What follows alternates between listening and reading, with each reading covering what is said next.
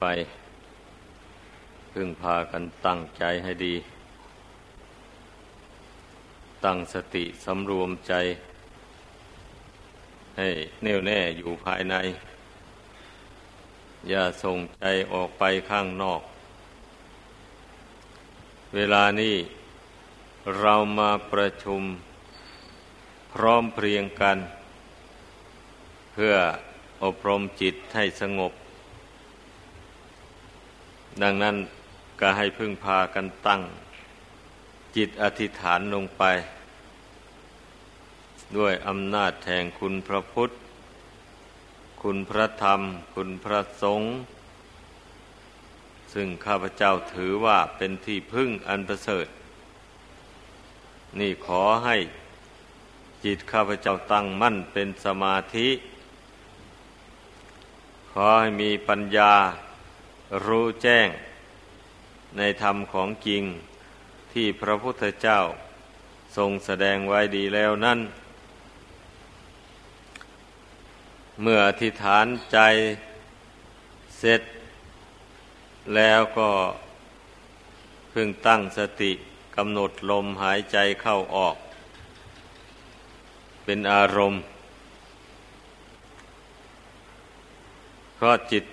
นี่มันท่องเที่ยวอยู่กับลมหายใจเข้าออก ดังนั้นเราจึงเอาสติเข้าไปสกัดมันไว้ ถ้าหากว่าสติไปกำหนดรู้ลมหายใจ เข้าหายใจออก อยู่เช่นนั้นแล้วมันจะไม่คิดส่งไปข้างนอกเลย มันจะสงบอยู่ภายใน การที่จิตไม่สงบ มันคิดส่งไปโน่นไปนี่ ก็เพราะไม่น้อมสติเข้าไปสกัด ความคิดความนึกทางลมหายใจเข้าออก นี่เองแหละ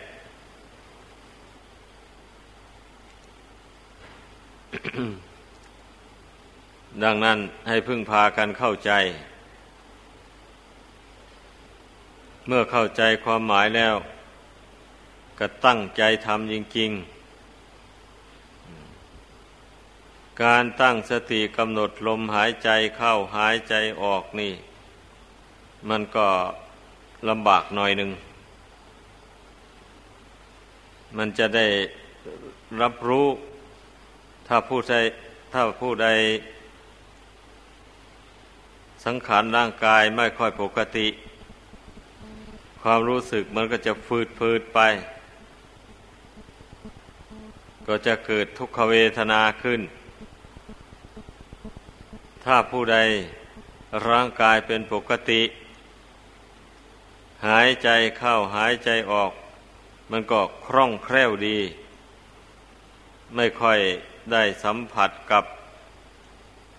ความทุกขเวทนาต่าง ๆ ก็ให้กำหนดรู้เรื่องของตัวเอง ถ้ารู้เรื่องของตัวเองได้แล้ว มันก็ต้องไม่ต้องหวั่นไหว ให้ถือว่าเป็นเรื่องธรรมดา เมื่อตนมีโรคภัยไข้เจ็บเบียดเบียนอย่างนี้นะ มันก็ย่อมเสวยทุกขเวทนาไป อันนั้นก็ให้ถือว่าเป็นธรรมดา เพราะขันห้านี่ยังมีอยู่ตราบใด ความไม่เที่ยงของขันห้าก็ย่อมปรากฏอยู่อย่างนั้น และความทุกข์ทนทรมาน ความรู้สึก ทนทรมานในขันห้านี่มันก็มีอยู่อย่างนั้นแหละ ขันห้านี่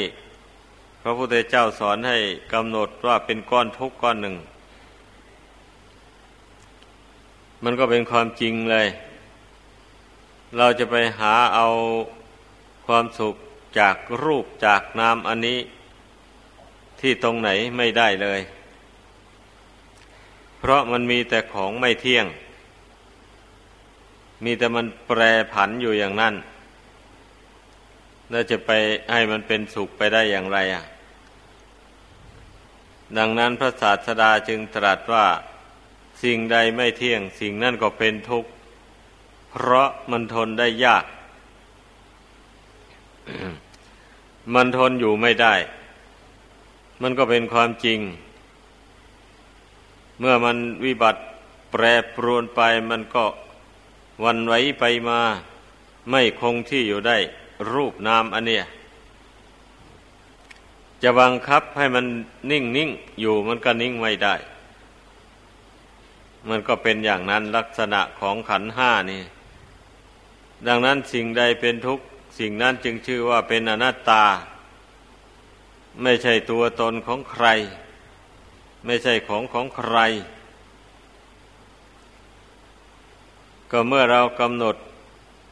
รู้ลักษณะของขันห้าทั้งสามประการนี้แล้ว ก็ไม่ควรที่จะสงสัยเลย ควรจะกำหนดจิตให้ตั้งมั่นลงในปัจจุบัน ฝึกหัดอดทน ไม่หวั่นไหวต่อทุกขเวทนาต่าง ๆ ที่เกิดขึ้นในกายก็ดีในใจก็ดี ก็มีสติประคองจิตให้ตั้งมั่นอยู่ได้ การฝึกจิตอย่างนี้แหละ มันถึงจะพ้นจากทุกข์ได้ เมื่อทุกข์มาสัมผัสเข้า ไม่วันไหวไปตามทุกข์ จิตนี้ก็ไม่เป็นทุกข์ ถ้าทุกข์มาถูกต้องเข้าแล้ว วันไว้ไปตามจิตนี้ก็เป็นทุกข์ พระพุทธเจ้าก็ดี พระอราหันต์ก็ดี ท่านเป็นทุกข์แต่ร่างกายอย่างเดียวเท่านั้น แต่ใจของท่านไม่เป็นทุกข์ เมื่อร่างกายวิบัติแปรปรวนไป แต่ใจของท่านก็ไม่แปรไปตามร่างกาย ใจของท่านตั้งมั่นเป็นปกติ รู้เท่า ความแปรผันของรูปนามนั้น เลื่อยไปสำหรับคนธรรมดาสามัญแล้ว เมื่อไม่รู้เท่าขันห้าเนี่ย เมื่อขันห้านี่แปรปวนไป จิตก็แปรไปตามวันไว้ไปตาม เสียใจเศร้าโศกไปตาม นี่คนที่ไม่รู้จริงเห็นแจ้งในขันห้าตามเป็นจริง มันก็ต้องเป็นทุกข์ต้องทนทรมานไปตามขันห้านี้บัดนี้เมื่อเราได้รู้แนวทางหรือรู้อุบาย ฝึกจิตใจนี้ให้รู้เท่าขันห้าดังบรรยายฟังมานี่นะแล้วก็ตั้งความเพียรลงไป ตั้งความอดความทนลง ถ้าเราไม่อดไม่ทนแล้วนะถึงจะรู้แจ้งอย่างไร มันก็ไม่ไหวมันก็วันไหวอยู่นั่นแหละ จิตใจนี่นะ พระพุทธเจ้าก็ดี พระอรหันต์ก็ดี เมื่อร่างกายของท่าน แปรผันวันไหวไป ท่านก็ตั้งอยู่ในความอดทนนั่นแหละ อดกั้นต่อทุกขเวทนาต่าง ๆ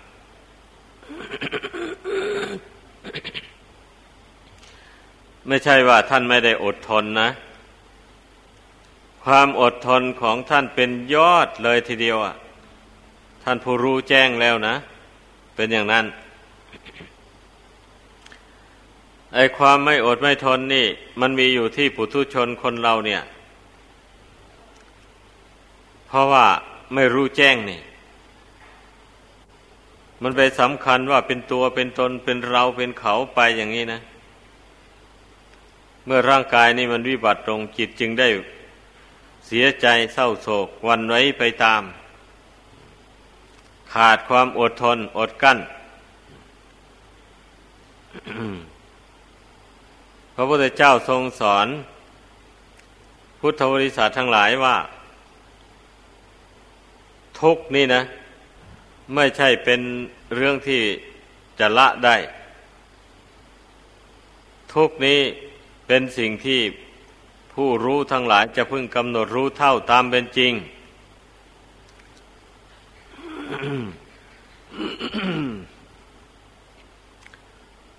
ราะทุกนี้มันมีอยู่ในขันห้านี้ เมื่อขันห้านี่มันมีอยู่ตราบใด ทุกนี้ก็มีอยู่ตราบนั้น ผู้ใดเบื่อหน่ายในทุกก็ชื่อว่าเบื่อหน่ายเบื่อหน่ายในขันห้า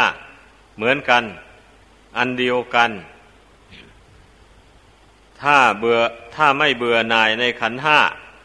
ก็ชื่อว่าไม่เบื่อหน่ายในทุก เช่นเดียวกัน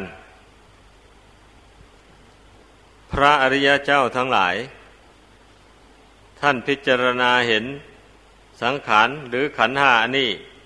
เป็นอนิจจังทุกขังอนัตตาแล้ว ท่านก็เบื่อหน่ายในทุกเบื่อหน่ายในขันห้านี่ชื่อว่าเบื่อหน่ายในทุกเพราะขันห้านี้เป็นก้อนทุกข์ ข้อนี้เป็นหนทางบริสุทธิ์หมดจดของสัตว์ทั้งหลาย พระศาสดาทรงแสดงไว้นะ สัตว์ทั้งหลายจะเป็นผู้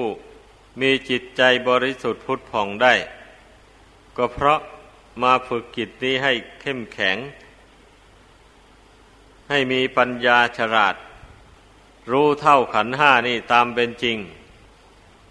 เมื่อขันห้านี่มันแปรผันวันไหวไปก็อดกั้นทนทาน ไม่ปล่อยให้จิตวันไหวไปตามมัน ในขณะเดียวกัน จิตมันก็จะละกิเลสต่างๆเพราะมองเห็นแล้วว่า การที่ตนจะได้มาเสวยทุกข์ทรมานอยู่อย่างนี้ ก็เพราะกิเลสเพราะไม่ละกิเลสไม่ละความรัก ไม่ไม่ละความรัก ไม่ละความชัง ไม่ละความหลง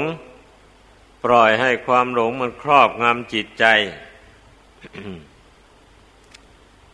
ใจนี้จึงไม่รู้เท่าทุกตามเป็นจริง มันรู้อย่างนี้มันก็ละกิเลสไปในตัวแหละ พร้อมกับรู้เท่าทุกข์พร้อมกับเบื่อหน่ายในขันห้ากิเลสมันก็เบาบางไปพร้อมกันเลย เราจะไปคอยให้กิเลสนี่มันสงบไปอย่างสบายสบาย อย่างนี้มันเป็นไปไม่ได้ไอ้ทุกข์กับเหตุแห่งทุกข์นะ่ะ มันเป็นคู่กัน มื่อรู้จักทุกข์ก็ต้องรู้จักเหตุแห่งทุกข์ไปด้วยกัน เมื่อรู้เท่าทุกข์ก็ต้องละเหตุแห่งทุกข์ไปพร้อมกัน มันเป็นคู่กันอย่างนี้ ละเหตุแห่งทุกข์ก็หมายความว่า ละความสำคัญสำคัญผิดคิดว่าขันห้าเป็นตัวเป็นตนนี่แหละ ละความเห็นอันนี้นะ ออกจากกิจใจ ให้ความเห็นว่าขันห้านี้ไม่ใช่ตัว ไม่ใช่ตน ไม่ใช่เราไม่ใช่เขาเกิดขึ้นแทน เมื่อความเห็นอย่างนี้เกิดขึ้นแทนแล้ว นั่นแหละจิตใจนี้จึงไม่ได้หวั่นไหวกับขันห้าแบบนี้นะ ก็เมื่อมันเห็นว่าไม่ใช่ของเราแล้ว ก็จะไปเศร้าโศกเสียใจกับมันทำไม ในเมื่อมันวิบัติแปรปรวนไป นั่นแหละก็ชื่อว่า จิตใจนี่มันเห็นแจ้งในขันห้าตามเป็นจริง พยายามฝึกจิตใจไปอย่างนี้แหละ เพราะความจริงของขันห้ามันมีอย่างนี้ เมื่อไม่ฝึกจิตใจให้รู้อย่างนี้ ก็ชื่อว่าไม่รู้แจ้งในขันห้าตามเป็นจริง จิตก็ต้องยึดขันห้านี้เป็นตัวตนไป ก็เท่ากับว่า ยึดเอาทุกข์ติดตามตัวไป เท่ากับว่าแบกเอาทุกข์ไปเรื่อยๆ ชาตินี้ชาติหน้าชาติต่อๆไป เมื่อไม่รู้แจ้งในขันห้าตามเป็นจริง มันก็แบกเอาทุกข์ติดตัวไปทุกชาติทุกภพทำเหล่านี้ไม่ใช่ลึก กินไปแล้วก็ไม่ใช่ตื้นเกินไป แล้วก็ไม่เป็นสิ่งเหลือวิสัย ที่คนธรรมดาสามัญจะรู้ไม่ได้ มีสิทธิ์ที่จะรู้ได้อยู่ พระพุทธเจ้าก็ดี พระอรหันต์ทั้งหลายก็ดี ก่อนที่ท่านจะรู้ความจริงของชีวิตอย่างนี้ ท่านก็เป็นคนธรรมดาสามัญเนี่ยมาก่อน ก็ยังมีกิเลสอยู่นั่นแหละ แต่เมื่อท่านภาคเพียรพยายามละกิเลสเรื่อยๆไป ปัญญาความรู้จริงเห็นแจ้งนี่ก็ค่อยเกิดขึ้นงอกขึ้นมาโดยลำดับ ในที่สุด เมื่อปัญญามันบังเกิดขึ้นเต็มที่แล้ว กิเลสมันก็ ระงับดับไป พร้อมกับปัญญาที่มันเกิดขึ้น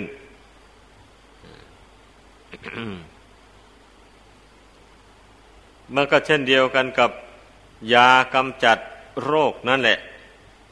เมื่อบุคคลรับประทานยาเข้าไป โรคนั้นหายไป ความเจ็บปวดกับ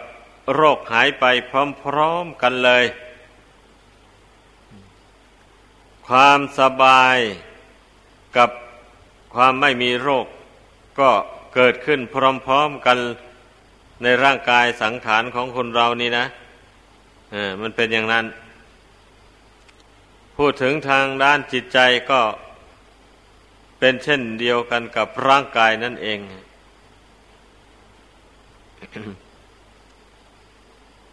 เมื่อบุคคลมารู้แจ้งในทุก แล้วก็ละเหตุแห่งทุกข์ไปพร้อมกันเลย ไม่ใช่ว่าจะมาละเหตุแห่งทุกข์ทีหลัง จึงจะรู้เท่าทุกข์ได้ไม่ใช่ เมื่อเราละความสำคัญว่าขันห้านี่เป็นเราเป็นเขา ลงไปแล้วอย่างนี้ไอความรู้เท่าทุกข์มันก็ไปด้วยกัน ความไม่หวั่นไหวต่อทุกขเวทนา มันก็ไปด้วยกันแหละ เพราะมันไม่ได้ถือว่าเป็นของเราอะ แล้วมันจะวันไหวไปตามมันทำไมอะ นี่ อันนี้แหละให้พึ่งพากันสำเนียก พิจารณาให้ดีคำสอนของพระพุทธเจ้านั่นน่ะ พระองค์ทรงสอนให้รู้แจ้งในของที่มีอยู่ ไม่ใช่สอนให้ไปรู้แจ้งในของที่ไม่มี ไม่ใช่อย่างนั้น ของที่เราสามารถมองเห็นด้วยใจด้วยปัญญา นี่แหละที่ทรงสอนให้รู้แจ้ง ให้รู้เท่า สิ่งใดที่ทรงสอนให้ละ เช่นนี้สิ่งนั้นย่อมมี ย่อมมีให้ให้ให้เราละได้ ถ้าสิ่งนั้นไม่มี พระองค์ก็จะไม่สอนให้ละ สิ่งใดที่ทรงสอนให้กำหนดรู้เท่า แสดงว่าสิ่งนั้นต้องมี คืออะไรมันมี คือนามรูปนี่แหละมันมี แล้วนามรูปนี่มันไม่เที่ยง มันวันไหวไปมา นี่เป็นความจริงของนามรูป ก็พระองค์สอนให้รู้เท่า นามรูปอันมันมีอยู่นั่นเองแหละ มันมีอยู่แต่ว่ามันไม่เที่ยง หมายความว่าอย่างนั้น มันเป็นทุกข์ทนได้ยากลำบาก มันไม่อยู่ในบังคับบัญชาของจิตใจ มันย่อมแปรผันวันไหวไปตามกฎธรรมดาของมัน เราเรามาฝึกจิตนี้ให้รู้กฎธรรมดาของมันไปเฉยๆนี่นะ ความหมายนะ กฎธรรมดามันเป็นไปอย่างไร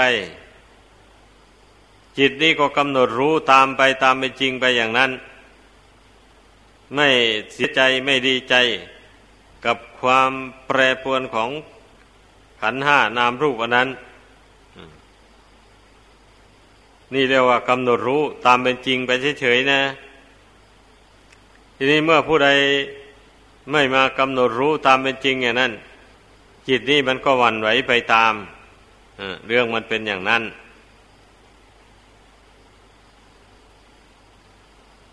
บุคคลผู้ที่มาดำเนินเดินตามรอยพระบาทของพระศาสดา อย่างนี้นับว่าเดินทางไม่ผิดแน่นอนเลย ถ้าหากว่าดำเนินทางจิตใจนอกเหนือออกจากนี้ออกไปแล้ว ก็เป็นอันผิดทางของพระพุทธเจ้าแล้ว และพระอรหันต์ทั้งหลาย โดยแท้จริง แล้วเราก็ไม่ควรที่จะอ้างว่าธรรมนี้เป็นของลึกซึ้งเราไม่สามารถจะรู้ได้เห็นได้ ไม่ควรจะเข้าใจไปอย่างนั้น เพราะของมีอยู่ทำไมจึงว่ามันลึกซึ่งเกินวิสัย หายใจเข้าก็รู้อยู่ ไม่ใช่เหรอหายใจเข้าไปก็รู้ ความเป็นอยู่เป็นไปของร่างกายอันนี้ ว่ามันเป็นอย่างไรหายใจออกก็รู้อยู่อย่างนั้น เช่นร่างกายนี่มันไม่เที่ยง หายใจเข้าก็รู้ว่ามันไม่เที่ยงอยู่ หายใจออกมาก็รู้ว่ามันไม่เที่ยงอยู่อย่างนั้นนะ จะว่ามันไม่รู้อย่างไรอะ รู้แหละ ต่างแต่ว่า รู้เฉยๆ รู้ไม่ประกอบไปด้วยปัญญา กับรู้ประกอบไปด้วยปัญญาเออมันต่างกันตรงนี้เองเนี่ย ที่รู้ไม่ประกอบไปด้วยปัญญานั่นน่ะ มันก็วันไหวแหละมันสำคัญผิดคิดว่าเป็นตัวเป็นตนดังกล่าวมานั่นแหละ จึงได้วันไหวไปตาม ถ้ารู้แจ้งด้วยอำนาจแห่งปัญญา รู้ว่าไม่ใช่ของเราของเขาของใครเลย เช่นนี้ จิตมันก็ไม่วันไหวไปตาม มันก็อดได้ทนได้ อดทนต่อความแปรปรวนของขันห้านี้ทำอย่างไรได้ตนหักหลงมาเกิดอาศัยมันอยู่แล้ว เมื่อตนหลงมาเกิดอาศัยมันอยู่แล้ว เห็นขันห้านี่มันไม่เที่ยงไม่ยังยืน ก็จะฆ่าตัวตายไปเสีย เพื่อไม่ให้มันได้ทนทุกข์ทรมานไปนาน ความเห็นอย่างนี้ก็ผิดวิสัยของนักปราชญ์ทั้งหลาย นักปราชญ์คือผู้รู้ทั้งหลายมีพระพุทธเจ้าเป็นต้น พระองค์ไม่เห็นอย่างนั้น ไม่ถือมั่นในความเห็นอย่างนั้น มันเป็นทางผิด ผู้ใดคิดฆ่าตัวตาย เมื่อฆ่าตัวตายสำเร็จลงไป กรรมนั้นมันก็ตามสนอง เกิดไปชาติต่อต่อไป ถึงเวลานั้นมาแล้วมันก็มีเหตุอันหนึ่งแหละ มาโดนบันดาล ให้กลุ้มใจอย่างรุนแรง จนโลกอันนี้ทั้งโลกไม่มีที่จะอยู่อาศัยเลย ทีนั้นแหละ มันก็วางแผนฆ่าตัวเอง โดยวิธีใดวิธีหนึ่ง ก็ต้องเป็นไปอย่างนี้ถึงห้าร้อยชาตินุ่น กรรมเวรอันนี้มันถึงจะหมดลงอะ ดังนั้นแหละ พระพุทธเจ้าจึงทรงบัญญัติห้ามไม่ให้ฆ่าสัตว์ ตัวของเราคนหนึ่งหนึ่งก็เป็นสัตว์จำพวกหนึ่งเหมือนกันน่ะสัตว์มนุษย์ สัตว์เดรัจฉาน ห้ามหมดเลย สัตว์ยักษ์ สัตว์เปรต สัตว์ครุฑสัตว์นาคมูนี่ รวมเรียกว่าสัตว์ทั้งนั้นเลยนะ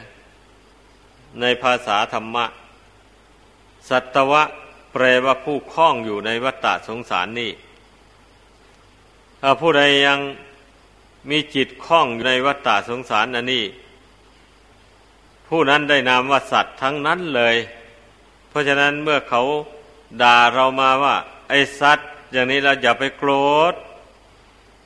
เอาเราก็ยังเป็นสัตว์จำพวกหนึ่งเหมือนกัน แต่ว่าเป็นสัตว์มนุษย์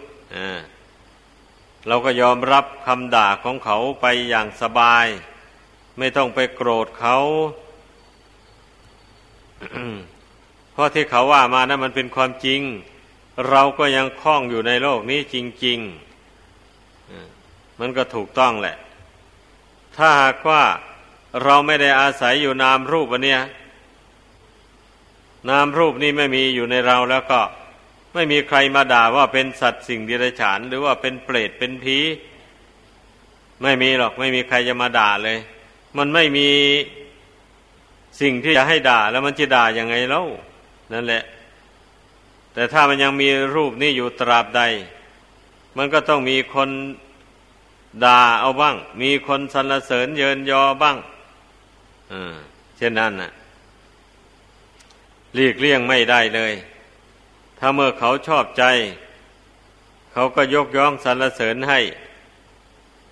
ถ้าเขาไม่ชอบใจ เขาก็นินทายกโทษติเตียนไป อันนี้พระพุทธเจ้าตรัสว่าเป็นโลกกระทำเป็นธรรมมีประจำอยู่ในโลกนี้ เราต้องเรียนรู้ตามเป็นจริงไว้ ต้องรู้เท่าไว้ เมื่อรู้เท่าไว้แล้ว โลกกระทำนี่อย่างใดอย่างหนึ่ง กระทบกระทั่งมา มันก็ไม่หวั่นไหวเพราะเห็นเห็นแจ้งว่ามันเป็นธรรมดาของโลก แต่ถ้าไม่อยากให้ใครนินทาว่าร้ายแล้วก็อยากเกิดมา ละตัณหาความอยากให้หมดสิ้นไปเสีย ละอุปาทานความยึดมั่นถือมั่นในขันห้าว่าเป็นตัวเป็นตนเสีย ถ้าละได้อย่างนี้แล้วก็ไม่ต้องเกิดมาเลยวันนี้ เมื่อไม่เกิดมามีรูปมีนามอันนี้ก็เรื่องสรรเสริญนินทาว่าร้ายต่าง ๆ มันก็ไม่มี เรื่องความทุกข์ความเจ็บป่วยไข้ เรื่องความผิดหวังต่าง ๆ ในโลกนี้นะ ก็ไม่มีแก่ผู้นั้นเลย ท่านผู้บรรลุถึงซึ่งพระนิพพานแล้วนั่นท่านหมดห่วงในเรื่องนี้แล้ว ท่านไม่ได้สัมผัสกับเรื่องนี้เลยถ้านไม่ได้สัมผัสกับความสรรเสริญความนินทา ความทุกข์ความทนทรมาน ความผิดหวังต่าง ๆ หมู่นี้นะ ไม่มีอยู่ในพระนิพพานเลย ดังนั้นให้พึ่งพากันเข้าใจไว้ ดังนั้นแหละ พระพุทธเจ้าจึงทรงสั่งสอนให้พุทธบริษัท สร้างบุญสร้างกุศลไป เมื่อบุญกุศลแก่กล้าเต็มบริบูรณ์เมื่อใดแล้ว บุญกุศลนี่แหละ มันจะกำจัดอาสวะกิเลส น้อยใหญ่ทั้งหลายให้หมดไปสิ้นไปจากดวงจิตนี้ เมื่อกิเลสดับไปหมดจากดวงจิตนี้แล้ว ดวงจิตนี้ท่านก็บัญญัติว่าอมตะธรรม คือกลายเป็นธรรมที่ไม่มีปัจจัยปรุงแต่งเป็นธรรมที่ไม่เคลื่อนไหวไปมา เป็นธรรมที่ไม่ท่องเที่ยวไปหาที่เกิด แก่เจ็บตายไปในสงสาร ท่านจึงได้ให้นามว่า อมตะธรรม หรืออมตะธาตุแปลว่าธาตุที่ไม่มีปัจจัยปรุงแต่ง ให้เล่ล่อนพเนจรไปในสงสาร จึงได้ทรงตรัสเป็นพุทธภาษิตไว้ว่า นิบบานังปรมังสุขขัง พระนิพพานเป็นสุขอย่างยิ่ง เป็นยอดแห่งความสุขทั้งหลาย ไม่มีความสุขอื่นยิ่งไปกว่าพระนิพพานไอ้ที่เรา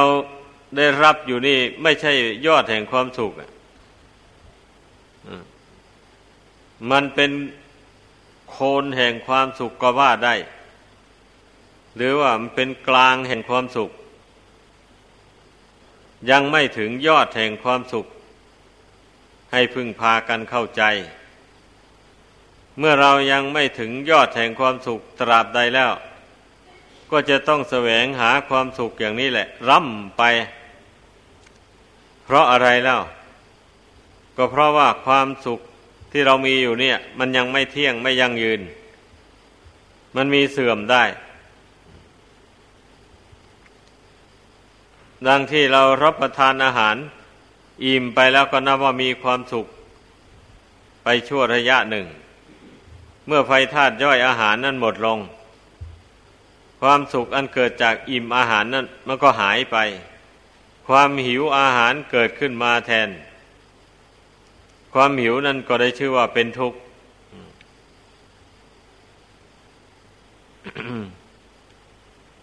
เคยได้นอนมา ตามเวลาไม่ได้นอน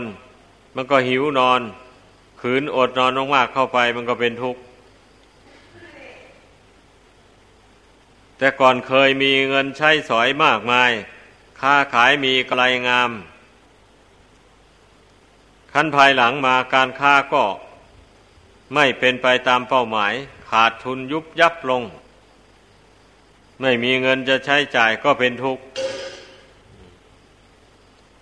พันนาถึงความ สุขชั่วคราวเนี่ยมากมาย เท่านี้ก็นับว่าเป็นอุทาหรณ์ได้แล้ว ว่าความสุขที่เราได้รับอยู่นี่ มันเป็นความสุขพอประมาณ ความสุขชั่วคราว เท่านั้นเอง ไม่ใช่เป็นความสุขยั่งยืน แม้ว่าบุคคลจะมาทำใจให้สงบลงไปเป็นหนึ่ง เหล่านั้นเป็นต้น แต่ถึงกระนั้น ความสุขอันเกิดจากความสงบของจิตใจนี่ มันก็เป็นไปชั่วระยะเวลาจิตยังสงบอยู่เท่านั้นเอง ถ้าเมื่อจิตถอนออกจากสมาธิแล้ว ความสุขนั้นมันก็หายไป ความทุกข์ก็เกิดมาแทน ใจก็ลุกลี้ลุกลนวันไหว ไปตามร่างกายสังขารอยู่เหมือนเดิม ดูแต่นั่งสมาธิอยู่นี่แหละ บางคนทนไม่ได้ นิดหน่อยแล้วไปแล้วนั่นแสดงถึงความทุกข์จิตลุกไม่ปรงขันห้านี่ไม่ลงไม่ได้ วันไหวไปมาแล้วก็ทนอยู่ไม่ไหว เห็นได้ในปัจจุบันนี้นะ ความทุกข์นะความสุขชั่วคราว มันไม่เที่ยงไม่ยังยืนอย่างนี้แหละ พอทำใจสงบลงไปหน่อยหนึ่ง พอทุกขเวทนาเกิดขึ้น ไม่สามารถจะรู้เท่าทุกนั้นได้ จิตก็ดิ้นรนวันไหวล่ะ เมื่อจิตวันไหวแล้วกายก็นิ่งอยู่ไม่ได้ ก็ต้องเคลื่อนไหวไปโยกย้ายไป นี่ความทุกข์ของสัตว์โลก ให้สังเกตดูเป็นอย่างนี้แหละ อ้าวที่นี่เมื่อเรามาเจริญปัญญาเข้าไป สอนจิตนี่ให้มันเห็นแจ้งตามเป็นจริงเข้าไปว่าความจริงของขันห้านี่มันเป็นอย่างนั้นอย่างนั้น ไม่ควรหวั่นไหวไปตามมัน ถ้าวันไหวไปตามขันห้านี่อยู่ตราบใด จิตนี้ก็เป็นทุกข์ไปอยู่ตราบนั้น จะไม่มีความสุขจะเอาชนะทุกข์ไม่ได้เลย การที่จะเอาชนะทุกข์ได้นั่น ก็ต้องอดทนอดกั้นต่อความทุกข์ แล้วก็ต้องทำความรู้กับตัวเองว่า ขันห้านั่นไม่ใช่ของเรา เมื่อขันห้าไม่ใช่ของเราแล้วทุกข์ก็ไม่ใช่ของเราเหมือนกัน ไม่ควรวันไหวไปตามมัน ปัญญาสอนใจปลอบใจเข้าไปอย่างนี้ จิตมันเห็นแจ้งตามปัญญาแล้วมันก็ตั้งมั่น ไม่วันไหวเลย ไม่เดือดร้อนไปตามขันห้านั้น แล้วก็ไม่เดือดร้อนไปตามความสรรเสริญนินทาว่าร้ายต่าง ๆ ดังกล่าวมาแล้วนั้น นี่เป็นทางดับทุกข์ เป็นข้อปฏิบัติให้ถึงความดับทุกข์ ให้พึงพากันจดจำอุบายเหล่านี้ไว้ แล้วสอนจิตของตนไปเรื่อยๆ คนเราส่วนมากก็ไม่ค่อยจะมีอุบายสอนจิตตัวเอง เมื่อทุกมาถึงเข้าก็ชอบแต่จะวันไหวไปมาอยู่อย่างนั้นน่ะ จิตนี้นะเมื่อจิตวันไหวแล้ว ร่างกายมันก็วันไหวดิ้นรนกระสับกระส่ายไปมา อยู่อย่างนั้น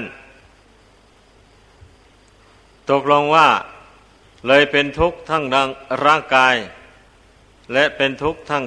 ทางด้านจิตใจไปพร้อมกันไปเลยสำหรับพระพุทธเจ้าและพระอรหันต์ทั้งหลายนั้น ท่านเป็นทุกข์แต่กายอย่างเดียว แต่ใจท่านไม่เป็นทุกข์เราพยายามเดินตามรอยของพระศาสดานั้น พยายามฝึก จิตใจไป เวลาร่างกายวิบัติแปรปรวนไป ฝึกจิตนี่อย่าให้มันแปรปรวนไปตามร่างกาย ให้มันปรากฏเป็นทุกข์แต่ร่างกาย อย่าให้ใจนี่มันเป็นทุกข์ นี่ชื่อว่าเราพยายามดำเนิน ตามทางที่พระศาสดาของเราดำเนินมาแล้วไม่อย่างนั้นน่ะ เราก็จะไม่ได้ถึงพระพุทธเจ้าเป็นที่พึ่งสักทีแหละ ถึงก็ถึงพอเฉียดเฉียดนี่แหละ ถ้าเราฝึกจิตใจให้เป็นไปตามรู้เท่าทุกละเหตุแห่งทุกข์คือความยึดมั่นถือมั่น นี่ไปเรื่อยๆไป เท่าใดเราก็ชื่อว่าเข้าถึงพระคุณของพระพุทธเจ้าเป็นที่พึ่งไปได้เท่านั้นแหละ ให้พากันเข้าใจ เพราะการถึงคุณพระพุทธพระธรรมพระสงฆ์เป็นที่พึ่งนี่ มันเป็นขั้นเป็นตอนไป ไม่ใช่มันขั้นเดียวตอนเดียว ผู้มีศรัทธาให้วัตถุเข้าของเงินทองเป็นทาน ไปก็ชื่อว่าเป็นผู้ถึงพระคุณทั้งสามนี้ในขั้นทาน ผู้มีศรัทธารักษาศีลให้บริสุทธิ์ ไม่ยอมทำบาป ไม่ยอมเบียดเบียนบุคคลอื่นและผู้อื่น เช่นนี้ก็ชื่อว่าเป็นผู้เข้าถึง พระพุทธพระธรรมพระสงฆ์นี่ในขั้นศีลผู้ใดมีศรัทธาแก่กล้า ฝึกฝนอบรมตนให้ท่องเอาคำสวดมนต์ไหวพระให้ได้ แล้วก็ไหว้พระสวดมนต์เป็นกิจวัตร เสร็จแล้วก็นั่งสมาธิภาวนาทำใจที่พุ่งซ่านเลื่อนลอยให้สงบลงไป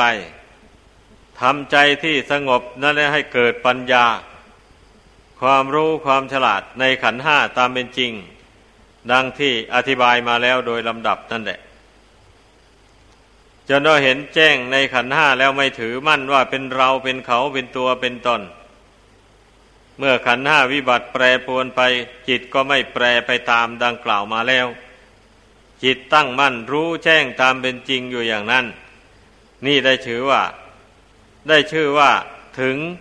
คุณพระพุทธเจ้าคุณพระธรรมคุณพระสงฆ์ในขั้นปัญญาวิปัสนาญาณเรียกว่าถึงพระคุณเหล่านี้เป็นที่พึ่งในขั้นวิปัสนาญาณ นี่การถึงพระรัตนกรัยเป็นที่พึ่งที่ระลึก มันก็ถึงเป็นขั้นขั้นมาอย่างนี้เลยให้พากันเข้าใจ เมื่อผู้ใดเข้าใจได้อย่างนี้แล้ว ก็มาสำเนียกอีกทีหนึ่งว่า การถึงคุณพระรัตนกรัยเพียงขั้นทานเท่านี้ ยังจะป้องกันบาปไม่ได้เลย ป้องกันไม่ได้ เมื่อมาถึงคุณพระรัตนกรัยเป็นที่พึ่งขั้นศีลทำศีลให้บริสุทธิ์ ไปอย่างนี้ นั่นแหละถึงจะป้องกันบาปได้บะนี่บาปถึงจะไม่เกิดขึ้น ในกายวาจาใจของผู้นั้น ถ้าหากว่ามาถึงคุณพระรัตนกรัยในขั้นเจริญสมถะวิปัสนา ดังกล่าวมานั่นน่ะ นั่นแหละได้ชื่อว่า เป็นผู้ขจัดกิเลสบาปธรรม น้อยใหญ่ทั้งหลายออกไปจากกิจใจ หรือว่าถอนรากของกิเลส ให้ออกไปจากกิจใจได้ดังแสดงมา